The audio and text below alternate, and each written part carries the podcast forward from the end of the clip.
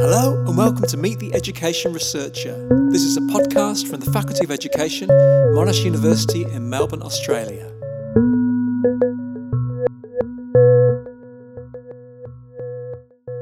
Hello, my name's Neil Selwyn, and in this episode of Meet the Education Researcher, I'm talking with Dr. Jesper Aagaard. Jesper works in Aarhus University in Denmark and has been researching the impact of digital devices in school classrooms for the past five years or so. In particular, he's focused on the issue of digital distraction, and he's also well known for pushing a post phenomenological approach to understanding how people experience digital device use. So, all in all, Jesper's work offers a fascinating take on education and technology. So I started by asking Jesper to describe what a typical digital classroom might look like in a Danish school.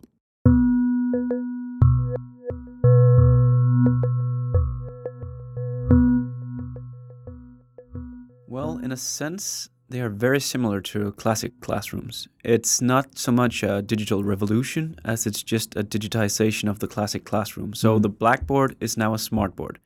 And what you used to write notes on, like paper, is now just a laptop. But apart from that, the regular Danish classroom isn't that digital. But it's full of devices, or It's full of, you know, students' own laptops, bring your own device, personally owned laptops. But it's not full of other devices. It's Mm. just like a regular classroom. Rows of tables and one teacher standing at a smartboard. so the cliche always used to be that if someone came from Victorian times, the classroom of 1900 would look very similar to the classroom of no, 2019. I guess that's not quite the case. So there's other stuff going on in the background. There's a lot of other stuff going on, yeah, but I think they would be able to recognize like the general structure of the classroom. It's Mm. still what you would call sage on the stage, teacher kind of directing the whole thing and they have group work and, you know, stuff like that, but it's still mostly just the teacher at the smartboard, you know, doing their stuff. So what about content? What about curriculum? How is the curriculum being digitized? in some ways in a very kind of cheap way. So instead of textbooks, you now have, uh, I think they're not even called ebooks, they're called iBooks. And that means they're interactive, Hmm. which basically just means they're on the computer and they have embedded YouTube videos. So in many ways, it's not that different from like a regular textbook, but it's just been hyped up to be something entirely new. So, as an education researcher, then you can go in and do education research as you always have done for the past 50 years. On the face of it, it doesn't seem to be that different, but your research really tries to dig underneath and look at what's digital in Danish classrooms. I mean, what are you finding? Well, my um, research specifically looks on what I call digital distraction because I thought that was kind of an underplayed aspect of the new digitized classroom. So in Denmark, at least, and I know this is this is a global thing, but there was a lot of hype around digital technologies in Mm. the classroom. Around 2013, we uh, the Danish government invested hundreds of millions of dollars in just more ICT, not better use or more qualified use, but just quantitatively more devices. And why were they doing that? What was the hype? Well, they had this um, idea, and no one really knows where it comes from. but they had this idea. They, they actually had a news story that said, uh, I'll quote here ICT will strengthen the learning of all children. No ifs and buts. But that was kind of the general idea that Mm. if you just invested money in ICT, then the future would be saved, basically. So they invested these huge amounts of money in just more infrastructure, you know, Wi Fi, uh, learning management systems, stuff like that. And then they had students bring in their laptops, and then kind of, you know, reality came crashing in. So, you say no one knows where this idea comes from. Mean, this is the kind of discourse you hear around the world. So, is it just a simple case of policy borrowing where they're looking to the States and the UK and thinking, oh, yes, this is definitely worth it? I mean, or were the ideas also localized? I think this is kind of the idea that you could find everywhere. Mm. and a lot of it builds on you know ideas of digital natives a lot of it builds on just you know regular old um, technology optimism which is something you see in every aspect of our society That's true. yeah and and then perhaps there were some you know local aspects of it but but most of it would be recognizable if you went to england or the us or germany or something like that i think it, it's it's kind of the same idea and it's building on this globalized notion of learning as as something that could be revolutionized and become more constructivist and active and you know more Mm. Uh, student focused yeah Absolutely. So you said that's the hype, and then you said the reality came crashing down. So what are, what are the realities? What are you finding when you actually go into a classroom as a researcher? Well, one of the things I noticed, both as a student at the time and as a, a student instructor, was that there's a lot of distraction in the classroom, Mm. and no one really seemed to talk much about distraction at that time. So I wanted to kind of investigate that because it was something that you didn't have to talk a lot to a teacher before they brought it up, but it wasn't in the policy documents. It wasn't really in the research. It wasn't really anywhere. Um, so I wanted to investigate what all that distraction kind of meant how you could interpret it, how you could understand it from a psychological perspective. Yeah. So, I mean, you hear a, a lot now about people talking about distraction and screens being, but as you say, five, six, seven, eight years ago, people weren't talking about that. So, I mean, it's an easy word to throw about. What do we actually mean by distraction? Distraction literally means being drawn away from something. Like attraction means being drawn towards something or someone. And being drawn away is is just, you know, the literal meaning of the word.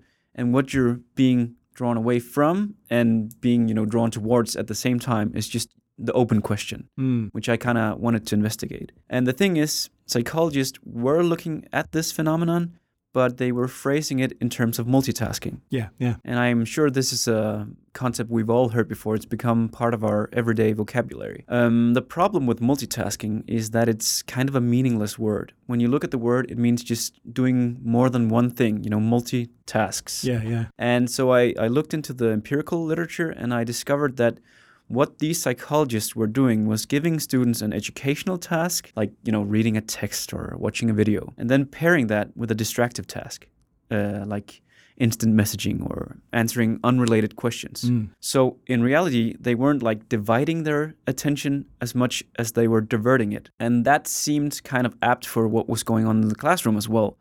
But the term multitasking is kind of empty and hollow because mm. it could just as well mean taking notes while you're listening to something. Yeah, yeah. It's not necessarily bad, which distraction is. Yeah. So when you're looking at digital distraction, you've got multi screens in the classroom, perhaps. I mean, there are obviously lots of potential for distraction. yeah. what what was you what empirically were you finding? What's going on? I decided to kind of skip the multitasking and the mm. ver- it's, it's kind of a cognitive term. So it's something that's uh, very heavily related to like internal mental mechanisms in the heads of students. And based on some theoretical underpinnings, I wanted to look at more of you know embodied relations to technologies. Yeah. And I went out and then I talked to students. That's a good place to start, I think. And when you talk to students, they're actually very good at describing what's going on when they're distracted. So they would tell me stuff like, um, "It's almost too easy to come become distracted. It's just F A and enter." Mm. They would say, and literally type out the keys uh, in air while while just describing this mechanism.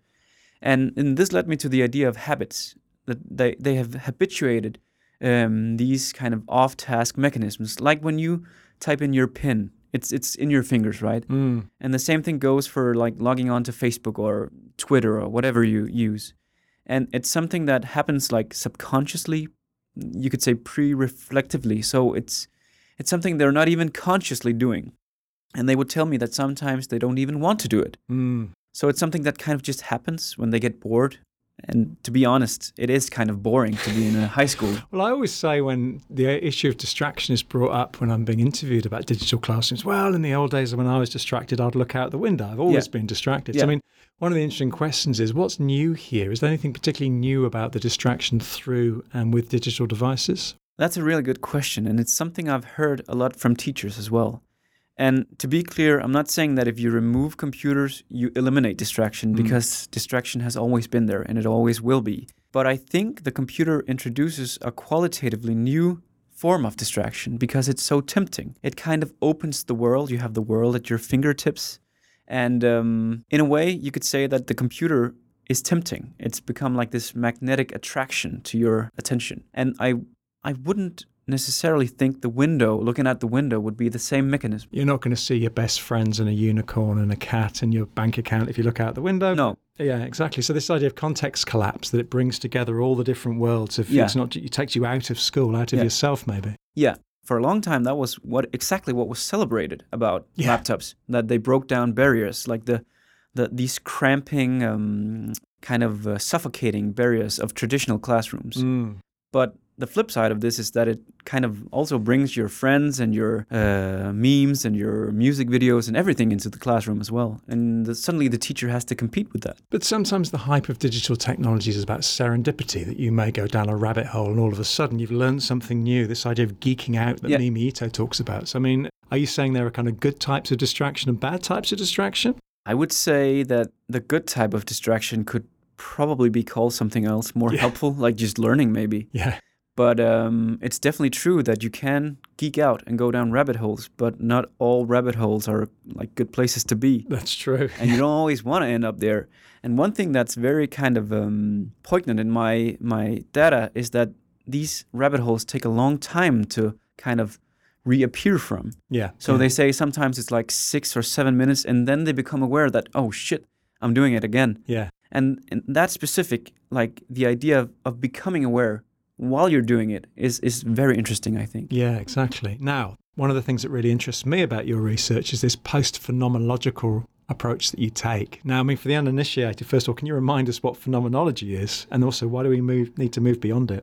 um, I'm not sure I would say that we need to move beyond it, but phenomenology at its core is like it's the science of phenomena, and and and it's it's uh, it's about exploring phenomena in depth. For Husserl, it was consciousness and intentionality. For Heidegger, it was like being in the world, all kinds of being, like technology, uh, the being of human beings and stuff like that, the being of art. For Merleau-Ponty was embodiment.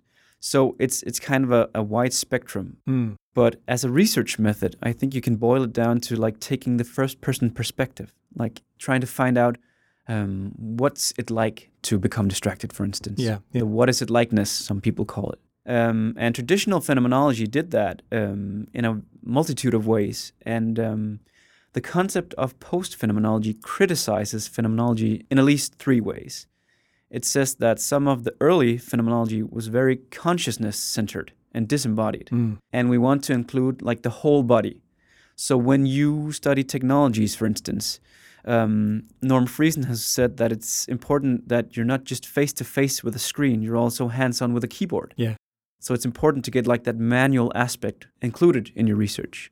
Um, the second part is that um, traditional phenomenology uh, is sometimes very essentialist, and uh, post phenomenology uses a um, phrase called multi-stability to kind of emphasize that technologies can do a lot of different things. You can use your computer for taking notes or uh, searching Wikipedia, but you can also use it for um, listening to Spotify or going Mm. down that famous rabbit hole.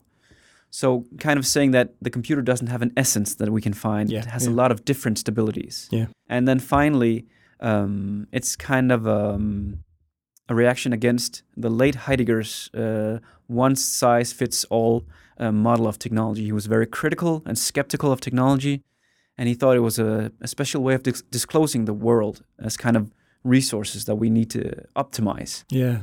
And as kind of a large scale uh, analysis, that might be horrifyingly true. But when you want to look at computers or like concrete technologies, it might not be very helpful to have this kind of um, large scale model of technology in mind. So it allows you to look at the unconscious as well as the conscious. Yeah, you can you, you could say that it, it's it's a, a way of including bodily habits um, instead of only looking at like conscious choices, mm. for instance. So I can see why it perfectly fits with everything we talked about before in terms of digital distraction. But Yeah. in terms of methods, then you saw you said it's an approach to try and understand what it feels like to be distracted. yeah, What methods, what tangible methods did it lead you towards using? It sounds very qualitative. It is qualitative, I would argue, and it's it's a discussion that's been going on in the post-phenomenological community because it springs from philosophy, Mm. and so far it hasn't been very empirical. But uh, those of us who are inspired by it try to kind of use it empirically, and we tend to use qualitative methods. So, like participant observation is what something I used, and a lot of interviews to to kind of ask students, so what is it like? No one Mm. had done that before, and I Yeah. thought that was very thought provoking. Yeah. Why not ask students? uh, what it's like to become distracted from it. Absolutely. And become distracted yourself. yeah. I'm, I'm, I'm really interested in terms of kind of innovative methods as well. So, I mean, we've got interviews and participant observations. Mm. Are there any kind of fringe things that people are beginning to play around with in the post phenomenological space? It's still very much open. It's an open framework, and because it's basically philosophical and not very kind of empirical, it still has a lot of room to, to play around with methods. And um, I'm not very inventive, and I just stick to interviews and participant observation. But I'm sure some of the other post phenomenologists would do loads of different things Mm. and could be inspired by all kinds of different methods, like you know, um, tactile ethnography and stuff like that. Yeah, absolutely. So it's a, a wide open space, which leads me to my last question. I'm really interested. I mean, you've been working on digital distraction for a good few years now. Yeah. Where are you going next? What's the next big idea? What things are kind of bubbling up in your mind that you might be interested in looking at? So one of the thing, things I'm kind of interested in looking at now is the notion of habits, because that was basically the conclusion of my dissertation that what's at stake here might be a case of bad habits, uh, and I think the term habit would be helpful in like the general societal debate about this phenomenon. And I'm kind of worried that we've we've begun to discuss distraction in terms of addiction. Mm. And as a psychologist, I'm very much opposed to like pathologizing discourses like that. I think when it's something that is so broad scale as this phenomenon, we should probably refrain from calling it a mental illness, which addiction basically is. So I want to kind of stick to the idea of habits.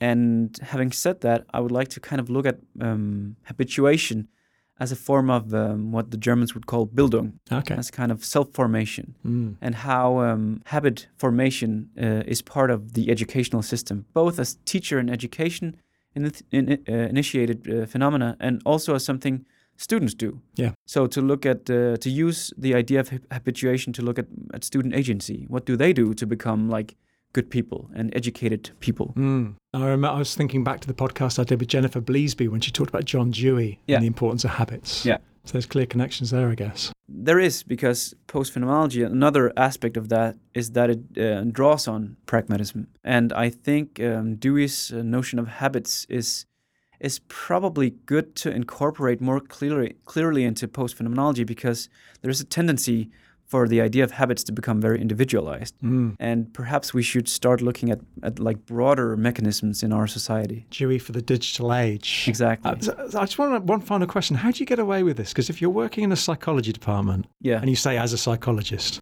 but yet you're a qualitative researcher, you're drawing on philosophy, how do you go down with the kind of the more mainstream psychologists? Uh, that's a good question. Uh, in psychology, we have uh, we have a, a, a, a clear notion of like the evidence hierarchy, and qualitative research is at the clear bottom of that pyramid, hmm. like somewhere around you know your aunt's anecdotes. So I'm, I'm it's a, it's a, a constant struggle, but at the same time, I think I'm helped by the fact that people can recognize these experiences. yeah. So when I tell people about the ex- experience of finding yourself on Facebook, most people today recognize that and they see it as valuable to kind of incorporate that into like mainstream psychological research. Yeah. So that's a big help, but it's still it's still a struggle and I still get rejected from a lot of psychological journals because they say my number of participants is too low because I only interview 25. I think we all face those problems. I Yeah. mean, good luck with the struggle. Good luck with your future research. It's been really interesting to hear about what you're up to. Thanks very much. Thank you very much.